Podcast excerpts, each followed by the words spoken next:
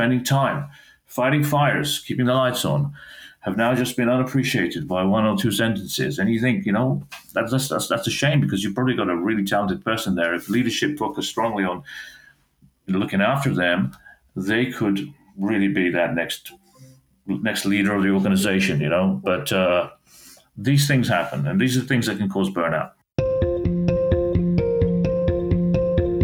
You're listening to KBKast, the cybersecurity podcast for all executives.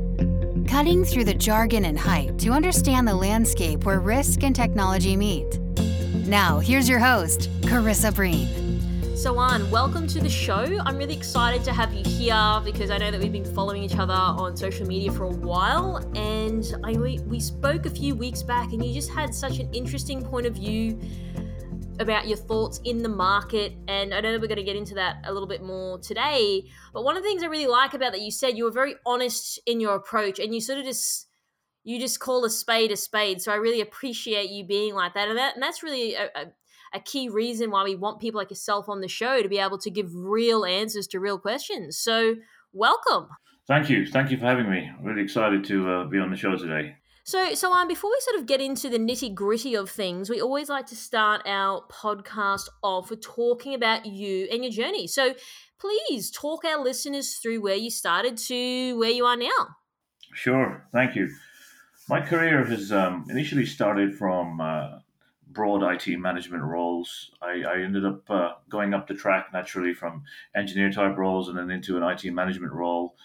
I worked for smaller companies, than international companies. Uh, some of these turned out to be different industries management consultancy, retail, um, and account finance, a lot of finance, financial services type of companies. Now, during that time, what I found was as well as working with different industries in this broad IT management role, I uh, found that my confidence was growing as well by spending time with these organizations who were growing by acquisition and mergers.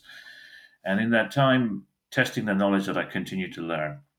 As my confidence grew and what I delivered for these organizations grew, I also observed the area that I that, that I care about the most. Uh, information security also evolved into becoming a much more of a standalone role and we have all these roles out here today, these career pathways out today. And I specialized in information security career, realizing that actually, even in IT, in IT management, it was a massive part of everything I did in acquisitions and mergers, connecting organizations together, thinking about their data, thinking about what matters most to them and how they work with it and how they need to continue to work with it as new partners meet new partners so I specialized in uh, information security and moved to a charity, a very, very old charity, followed by one of UK's fastest growing airports, recently property management company, UK's largest. Again, very different.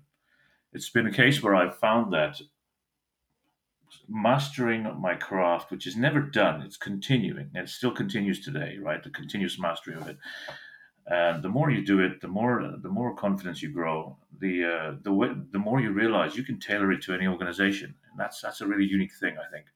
Yeah, that's interesting because what you, what you just said then is mastering your craft. Would you say that this is obviously your philosophy, and I get that, and I appreciate that. Would you say other people don't really think like that at all, though? Yes, it's it's uh, it's very much the case. I mean, I think when people, everyone, if everyone thinks about um, how good they want to be at what they do, and they think about what approach shall I take to get there, then mastering their craft, continuous knowledge, continuous improvement in very various areas is really important. And if we don't think about all of those things, then you open yourself up to weakness, challenges, perhaps uh, blockers in your organization, because everything's different. Every organization is different and you can find yourself not finding successful outcomes when you do that. So, I just want to go on that point a little bit deeper. Would you say that certain people have this theory that they've learned enough and they don't have to do, like you said, continuous learning, continuous improvement? Uh, they're then building more confidence in their practice. Would you say that's the case? And if so, why is that the case? Yes, it's very, very common. There is, to start off with, a very simple one to highlight, which is there is the, the, the percentage of people that will go to university and follow a university track, study whatever it is they're going to study, and then after that go into their job line. Now, their career from that point onwards might evolve different directions. They might even specialize, and maybe they come into security or privacy after something else. Whatever they do, they feel that, well, that was it. I did that. Everything else is just on the job learning. But the thing is, with that approach, where is the uh, governance framework that you know ensures that they stick with it? You know, that they follow a particular methodological methodological approach to everything that they do. It becomes it becomes um, self-taught in some way and has risks of not being completely accurate, or you know, it doesn't address the needs of an organization, let alone their own careers. It's like the discipline was perfect before, and then it just takes a more relaxed approach. That's one percentage of people. Um, the other, the other is that a lot of people think that they don't need to. They just think that okay, well, you know what? There's people who go and they, they qualify, they, they sit exams, and, and and and they do that, and they need a badge to get a job. And there's people that also don't. You don't have to do it. You don't need a badge to do this. You don't need to have qualifications to get a job. And you know, when you find a lot of these conversations online, you see that it becomes quite hard lined. You know, there's there's this side and there's that side. But my view on this is that it shouldn't be. The reality is, I'm not saying you have to have a badge to go and get a job or you must go and get 10 badges to get a job. But what I am saying is, what is it you want to do? Be clear on that. And once you know exactly what you want to do, think about all the things that can benefit you. And it could be experience, it could be talking to fellow professionals like yourself right here, right now on this podcast. It could be participating in the industry. It could also be getting a badge, a particular badge that you continuously contribute to maintain. And that's that's the key thing, right? So knowing what you want that helps you in your job is really key. That's so true. Yeah, this is that definitely that hard lined position of people that go around on LinkedIn like I don't care about certs, or people that are like I really care about certs and things like that. So I totally appreciate that point of view. And I guess it's interesting because it sort of sets up the conversation about what we're going to get into today, which is enduring security careers. Now, as we are well aware, it's known that cybersecurity professionals are burnt out more than ever, probably because we are lacking in a lot of the talent we do have, or that we don't have enough of the right upskilled talent. And then I guess it's even harder then to retain that talent uh, because they're exhausted or they get a better job elsewhere, whatever that may be. So, how do we sort of endure our careers? And what do you mean when you sort of say that?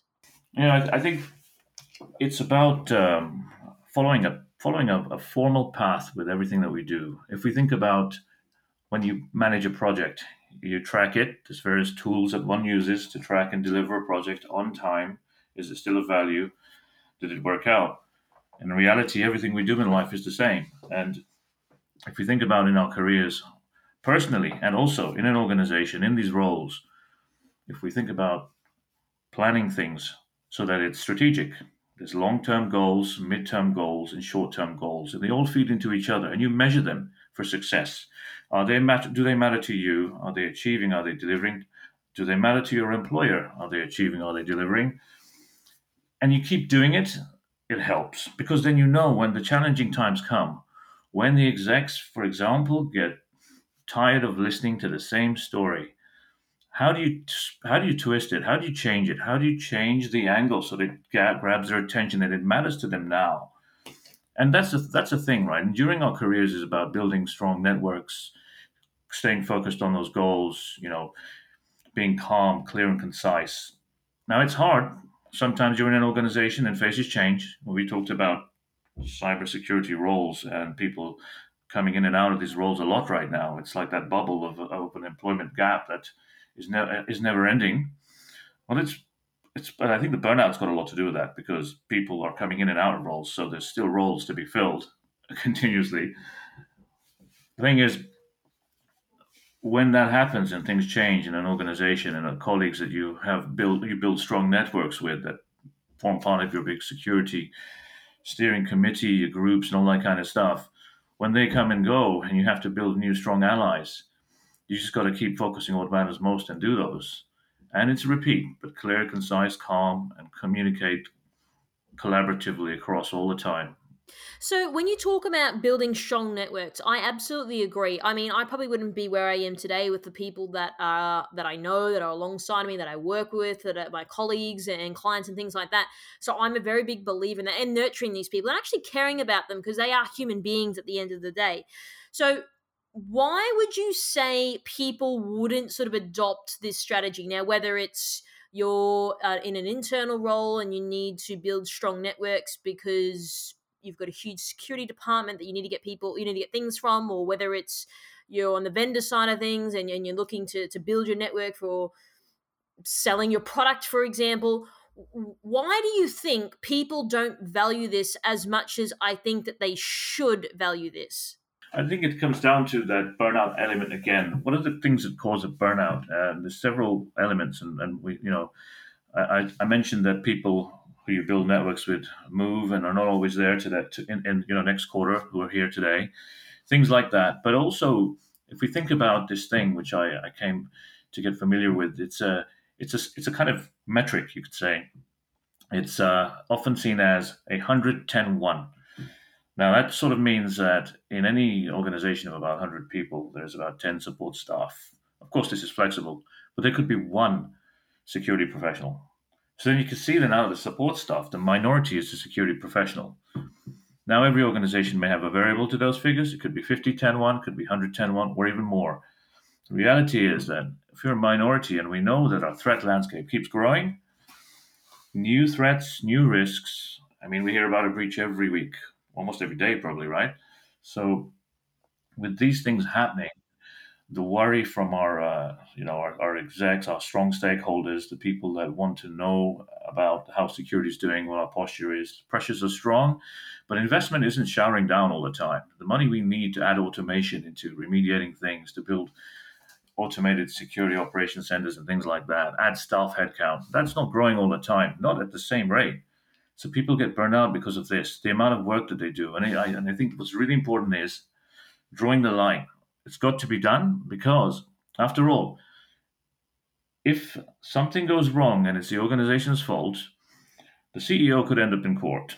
He knows that, and we know that, and we shouldn't lose sight of that.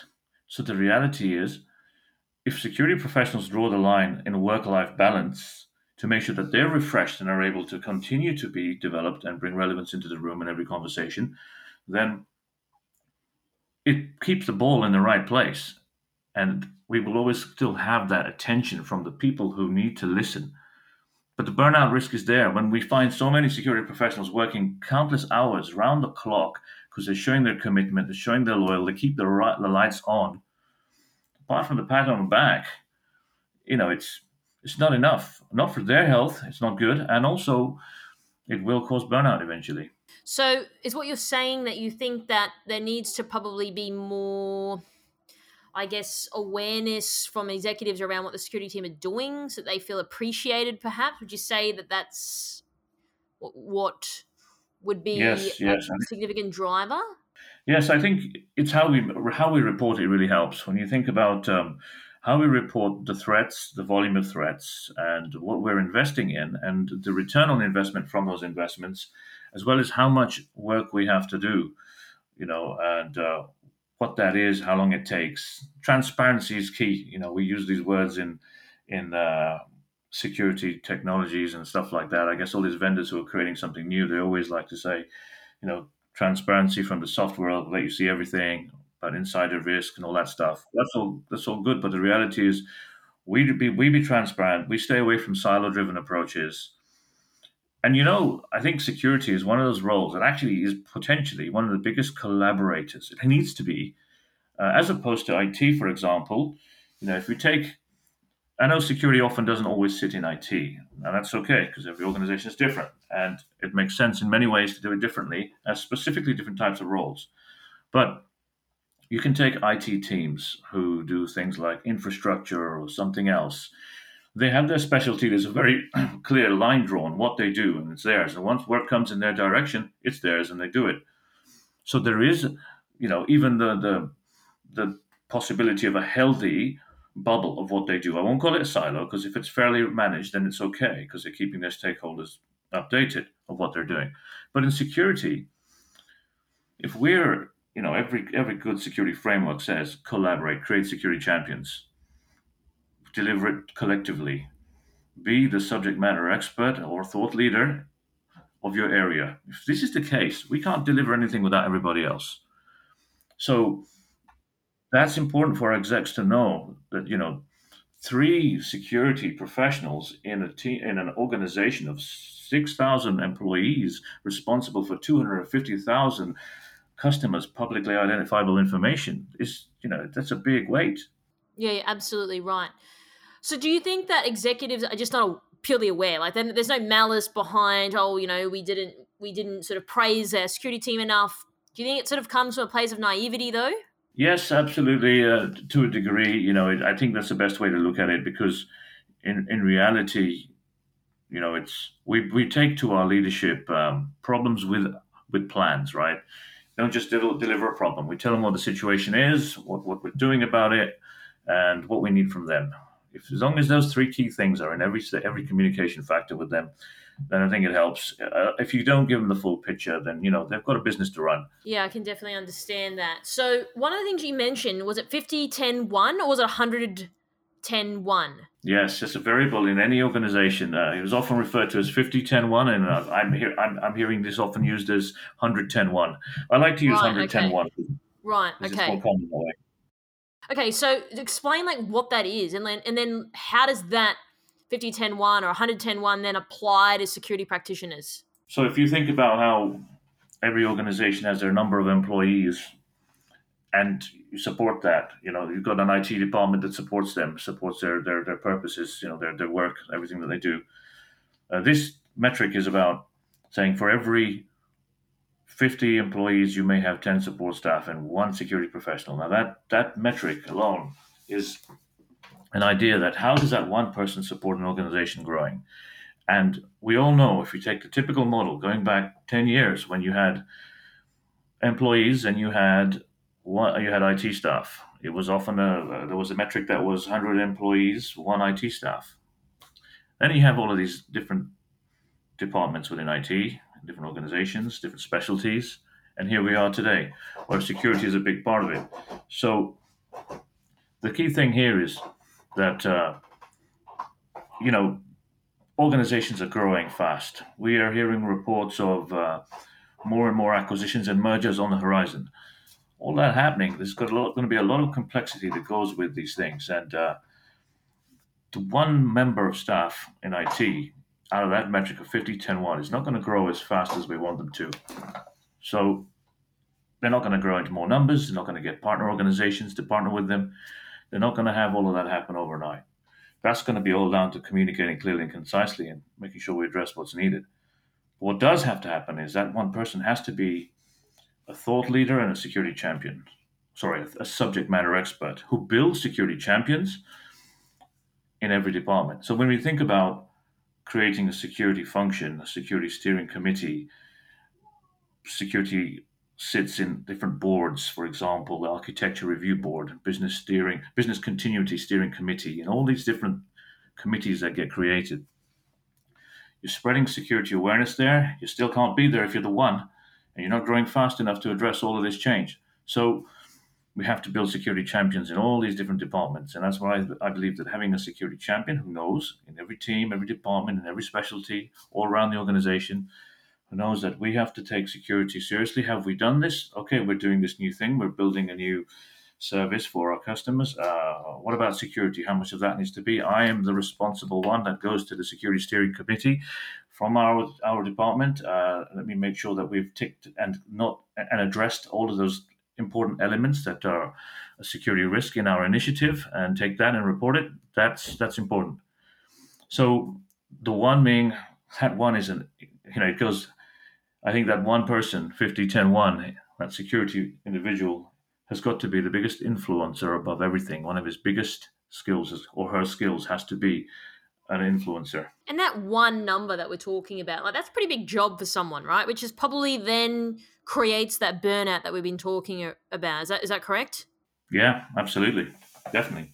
And when problems happen, incidents happen, security incidents, and pressures grow to you know, some people handle a, some organizations handle a security incident by having a, a war room call every hour while it's going on.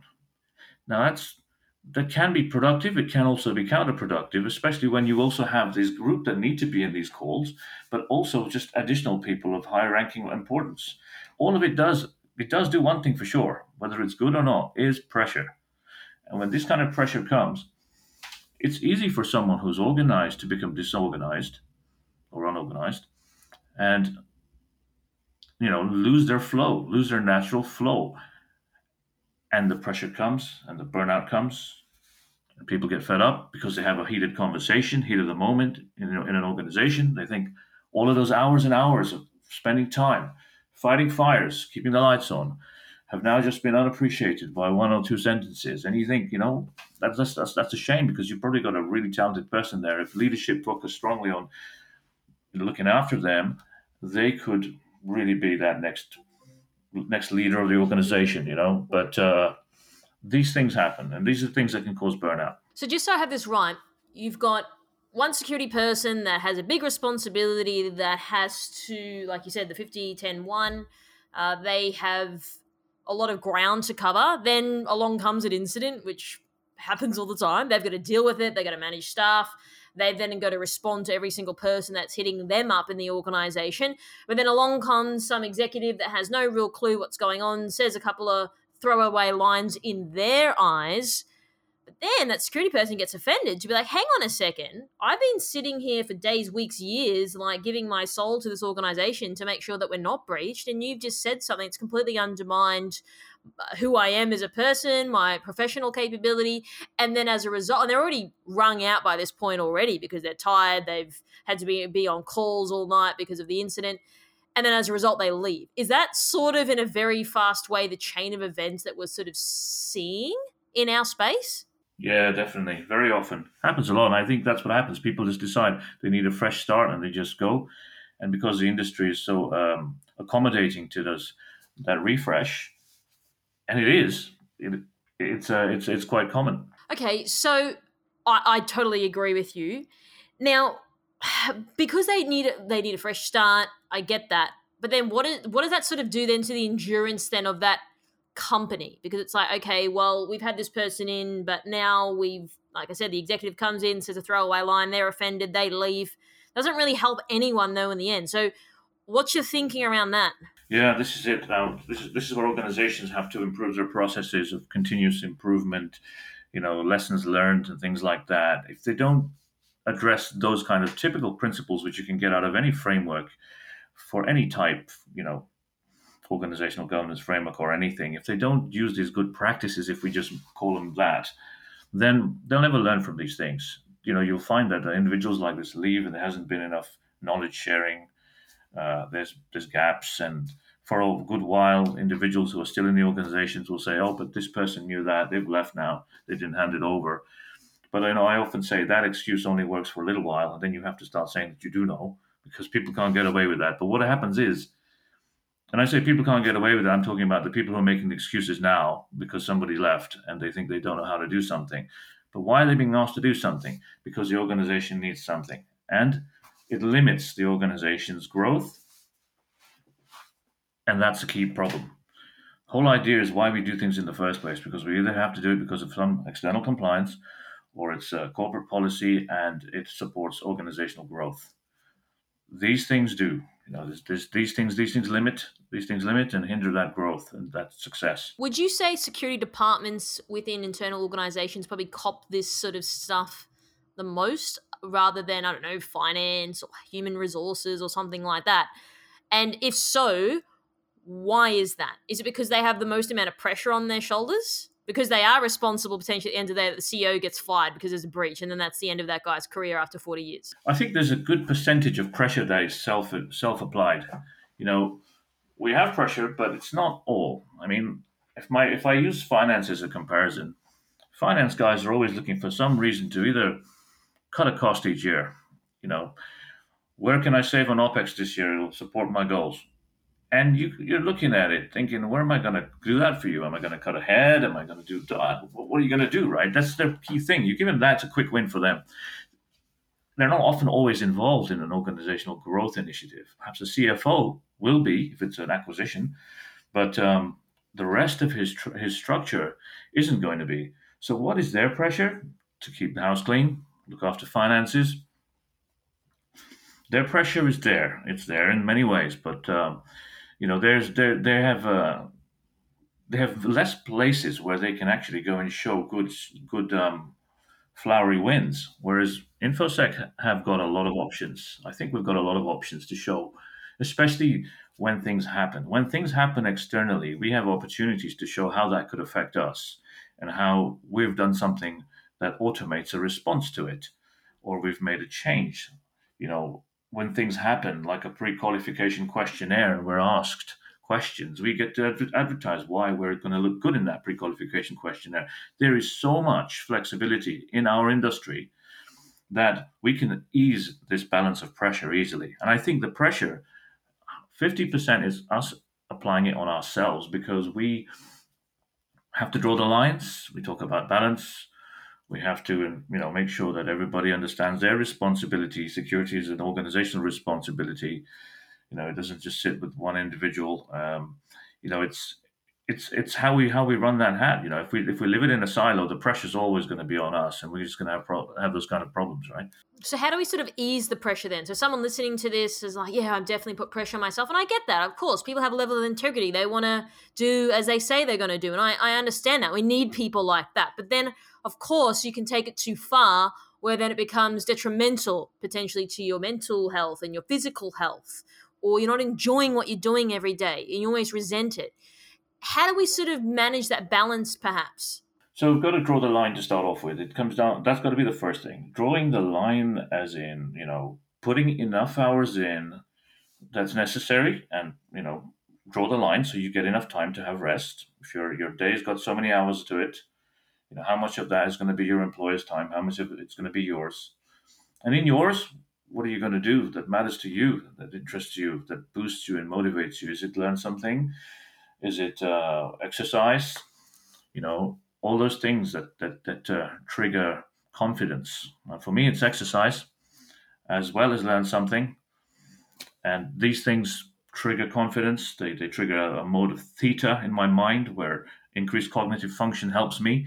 And if everybody finds their own way to do that, that balance, that line is really important. Now, then when you are in that working time and you are with your employer, it's important to make sure that security's position isn't hindered within the structure of the organization because otherwise now this is this is important because if it is and you've identified it is via gap assessment then your efforts from this point onwards are always going to get filtered and hindered. So, for example, security reporting on security posture to an IT director, for example, this this could be a problem if the IT director, for example, thinks that this is too adverse. We can't report it like this. Or you know, I had to I had to draft other people to do other things because it was really important. We couldn't address those security risks. Now they're still here for three months. It's going to look bad. Can we word it differently? This is not good, but it's common.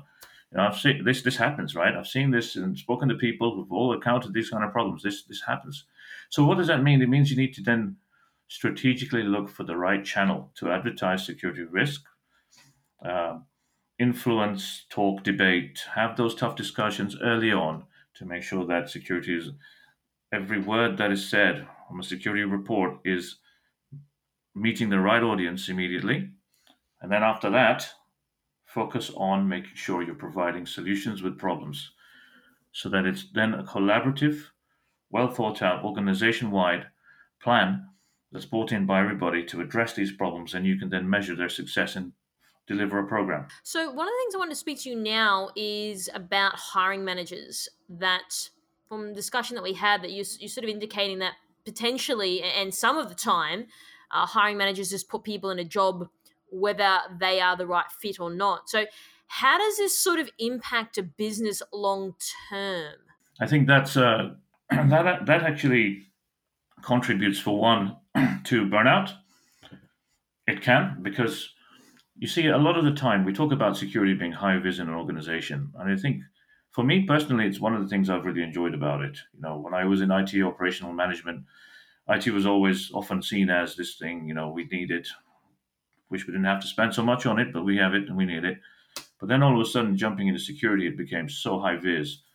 Now, the thing is, why is that? Because some third party or independent board level strategic review took place, and the organization has been told you need to look at security a bit better, hire somebody, meet with that person every month, um, and uh, obtain a report and assess risk posture. That means they're being told they need to hire a security professional, and then they have to meet with them all the time. So they go and hire one. They don't necessarily always know what they should hire, what that person should have. It becomes a very important tick box exercise for them to then say on the next quarterly board review that, yeah, yeah, we've got a security person in place now and they're doing things.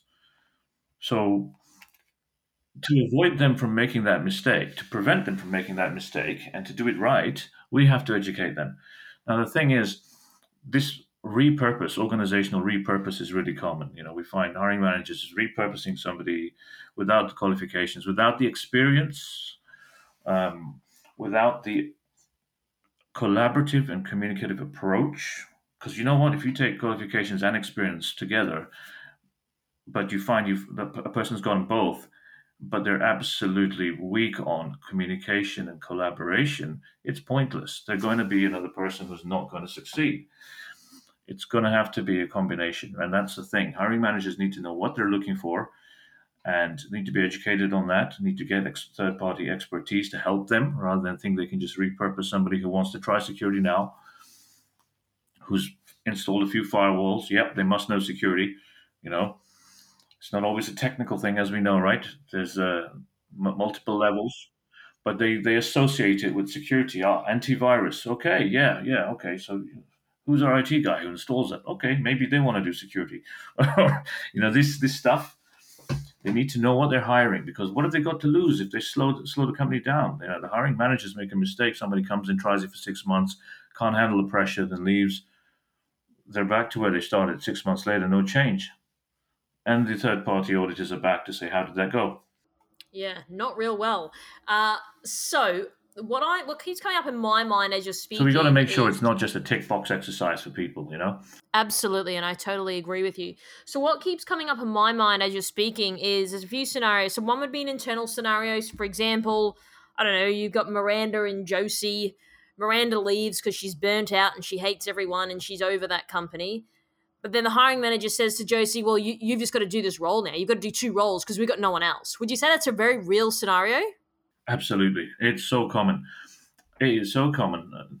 Assume the responsibility and then we'll see later on. It's like every time somebody actually resigns these days, it becomes a strategic approach to let's see, do we really need to replace? Let's not just jump and replace. So common these days, it becomes an opportunity for um, for them to try something different, but they don't necessarily know what they're trying on. Something that is so high risk and uh, again, we look at burning out uh, the individual that's left over, that's remained and assumed that role.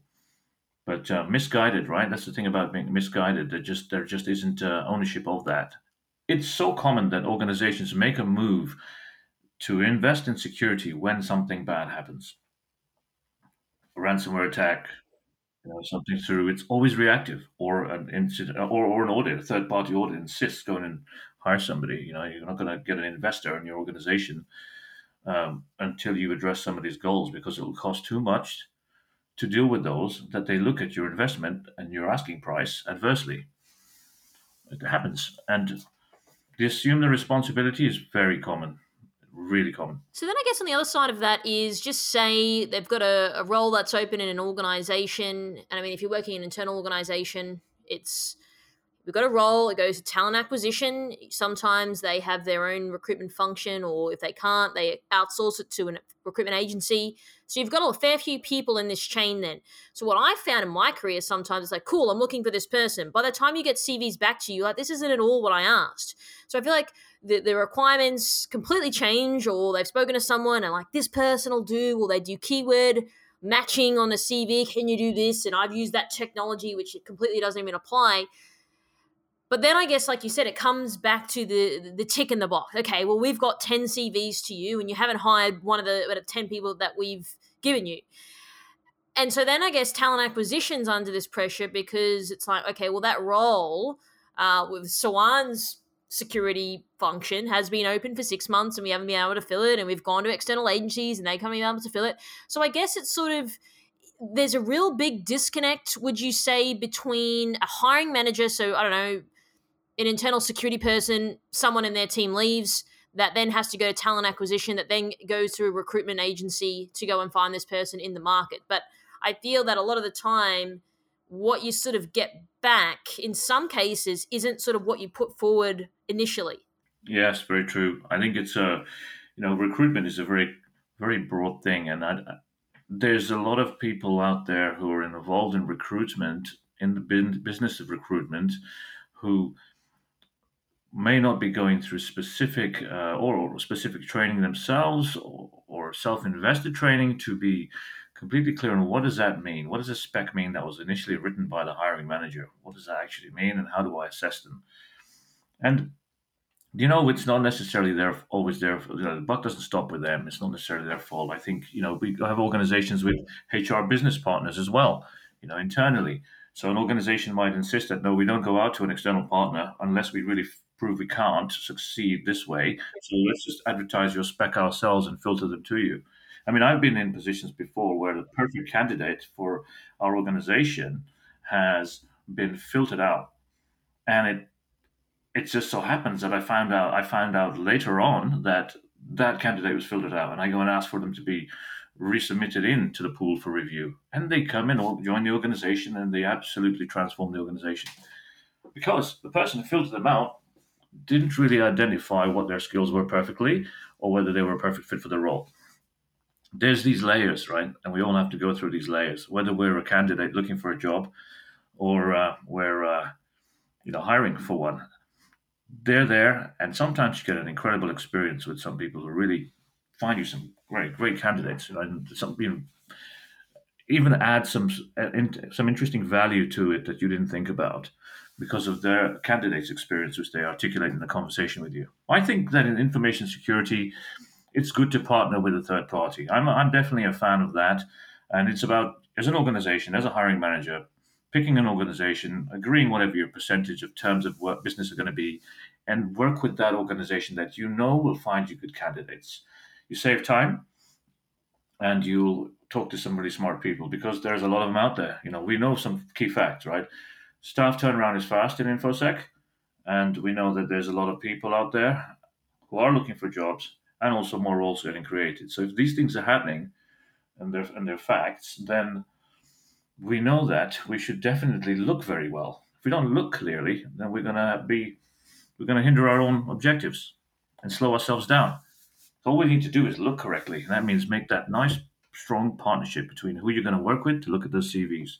And it starts from us internally, writing a good job spec. It's so true. And one of the things that came up for me as you were speaking was they got filtered out, right? So just say hypothetically, it's like they did this whole process and it's like three months later, they really need that person in that role. They filter the wrong person out, but they didn't have you to even notice that, person was filtered out. And then probably by that point, they're so desperate for someone, they just put anyone then in that role. Would you say that that's the case? Because they're just so frantic to just get someone like bums on seats by this point.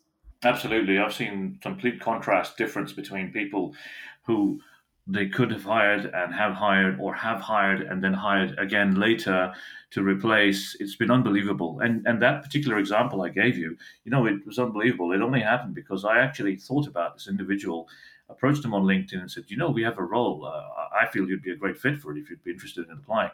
The answer was i did and oh I approached the HR and said to him, Did you get an application? And when this individual said, Yes, filled it out. Said, Okay. But what was their reasoning that? for that, though? Uh, the reasoning just felt it, was a, it wasn't a good match. But, you know, this is a person who entered the organization, got promoted within the first three months, and is transforming the organization. Literally. One of the best business partners, one of the best partners to the business the organization has seen. That happens. And I, I think that's that's it's a common thing. I mean, it's it's about the challenges we face when applying for a role as well, right? From a candidate perspective. And again, it comes down to networking is really important. Would you think that applying for a role and potentially contacting anybody you know in the organization on LinkedIn, to just I've just applied for a role, by the way, you know that these kind of things, these added efforts, they do help. I think. So when the HR person turned around and said they just weren't the right fit, culturally or more so like skill set? Skill set. See, that's when it gets really interesting. Then, so they can but wouldn't they be able to see that there was a clear match? If you're saying that they were perfect basically for the role and they've transformed the whole company in three months, like to me, it just seems like a no brainer. So I'm curious to understand what their thinking process was and their own internal policies because I it does it does seem like do you think it was a a an oversight that was obvious, or do you think that they completely dropped the ball on this one? Yeah, I, th- I think um, in reality we aren't asking the right people to look at the right look at this kind of CV. You know, the, the person wasn't equipped with was it a five minute conversation we're hiring for for, for this type of role. Can you uh, be the person who filled the CVs?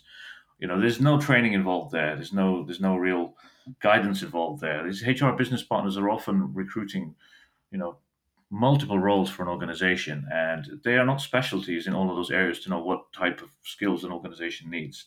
They look at a CV and they score it down or score it up based on a quick glance and uh, previous job titles, perhaps, which are kind of an obvious thing, and um, a few acronyms, perhaps. But you know, how do you score somebody when you when you make that your specialty as a HR business partner, and you're dealing with all types of roles? In a day. How do you become good at all of them? It's tricky, right? You can't. It's got you know it's it's got to be uh, supported. I think with somebody else looking at them, or or just take that take that strong responsibility away from just absolutely dropping them down, filtering them down. You know, it's you know it's uh, it could also be down to volume.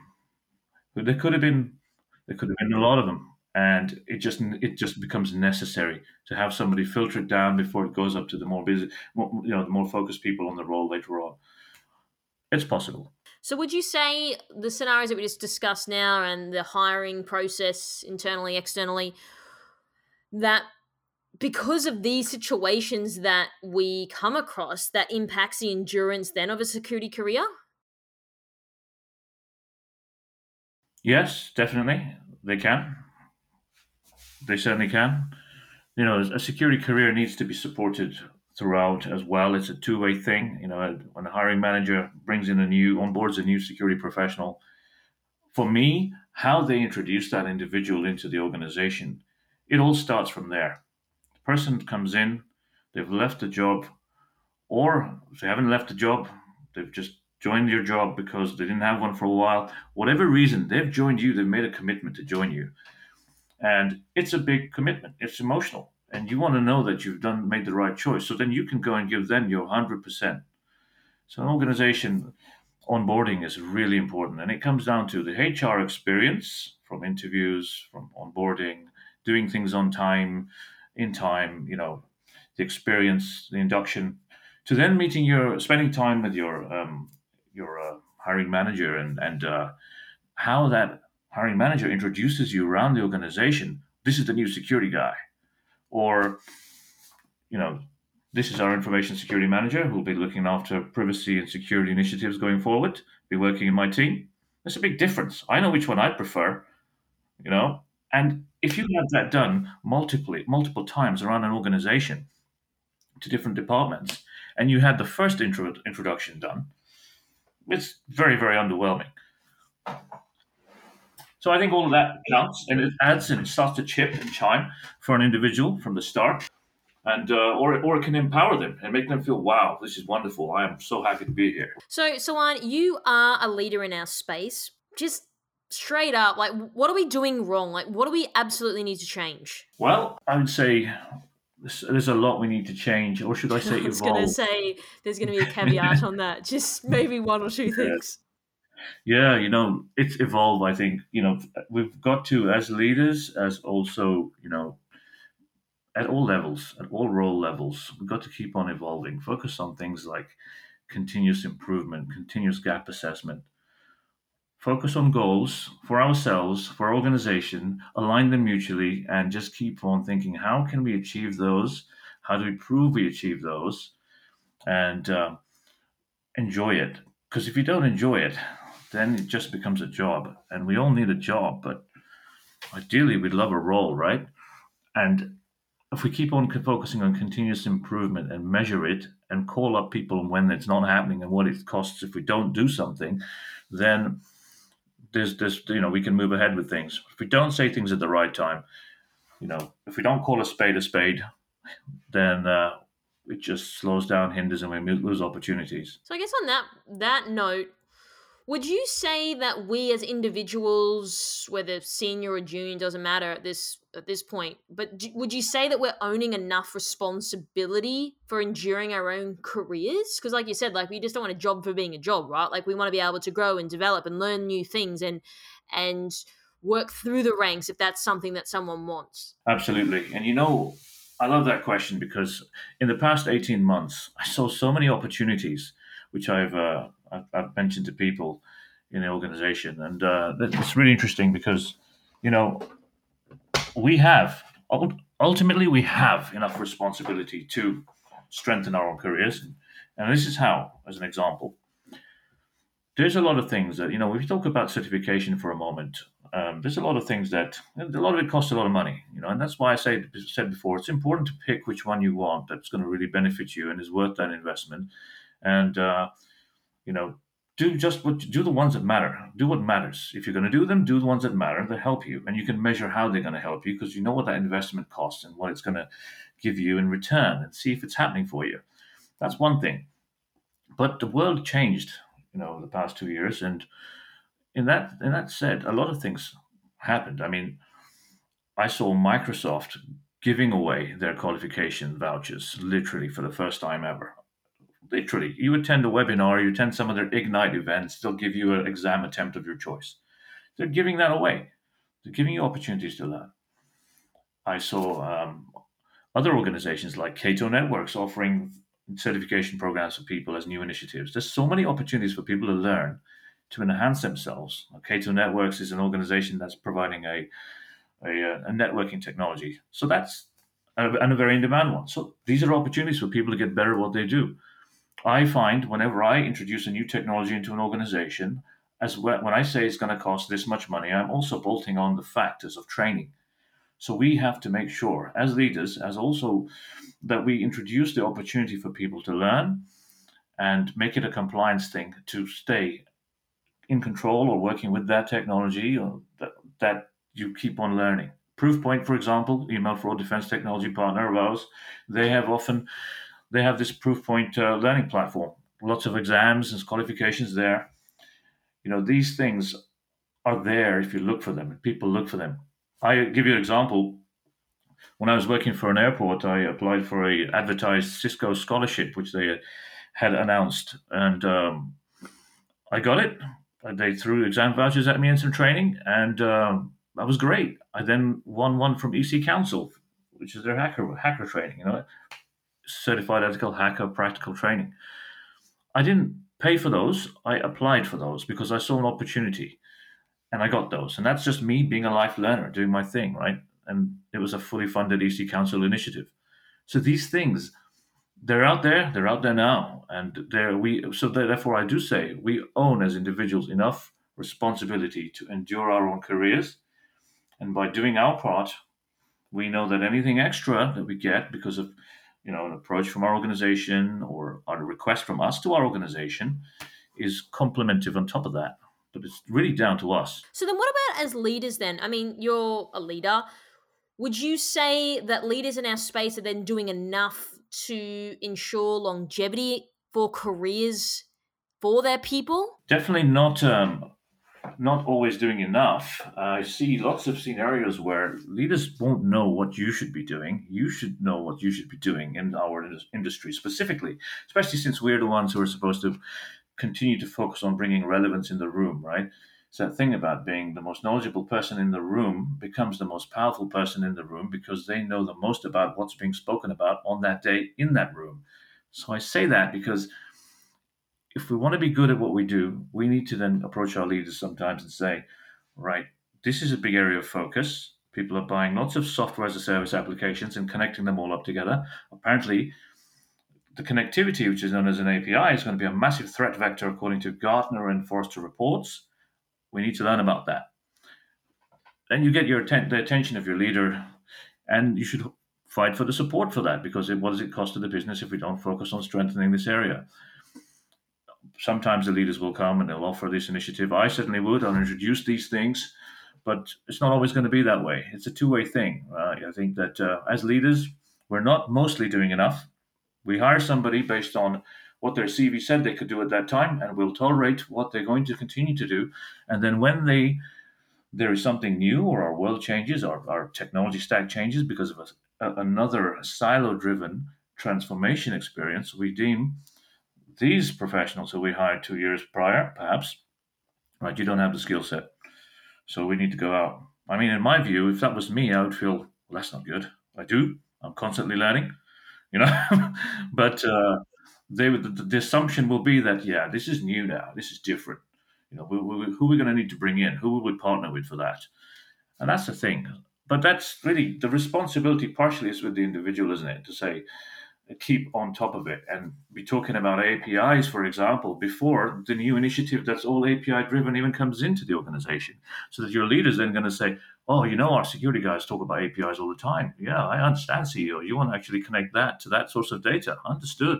Yeah, you should talk to him or her. Mm, yeah, so true. And I mean, as a leader, you've got to empower your people, but it's still up to individuals to drive that forward. I always say to people, like, no one's going to give you a career on a silver platter. So if you want to go for that promotion, you've got to go out and get it yourself. You've got to go and build those relationships and those networks with the people in your organization or outside of your organization to get that. No one's just going to come up to you to be like, "Hey, Sawan, here's a job," and that that's the end of it. Like, there's no way that it's going to happen. So I totally love all the points that you raised today. So I really, really appreciate your thoughts, your your understanding of the industry quite holistically as well. Uh, so I really appreciate that. If people have a question for you that I didn't ask you, how can they go about getting in contact with you? Thank you. Really enjoyed being on the show. Thanks for thanks for having me. I um, I'm available on LinkedIn. Um, you know, please connect with me. I'd love to hear from you and uh, collaborate. So please do. Awesome. Well, thank you so much again, Sawan, and I can't wait to get you back on the show for another episode. Thanks very much. That'll be my pleasure completely. Absolutely. Had a great time. Thank you. Thanks for tuning in. We hope that you found today's episode useful and you took away a few key points. Don't forget to subscribe to our podcast to get our latest episodes. If you'd like to find out how KBI can help grow your cyber business, then please head over to kbi.digital. This podcast was brought to you by kbi.media, the voice of cyber.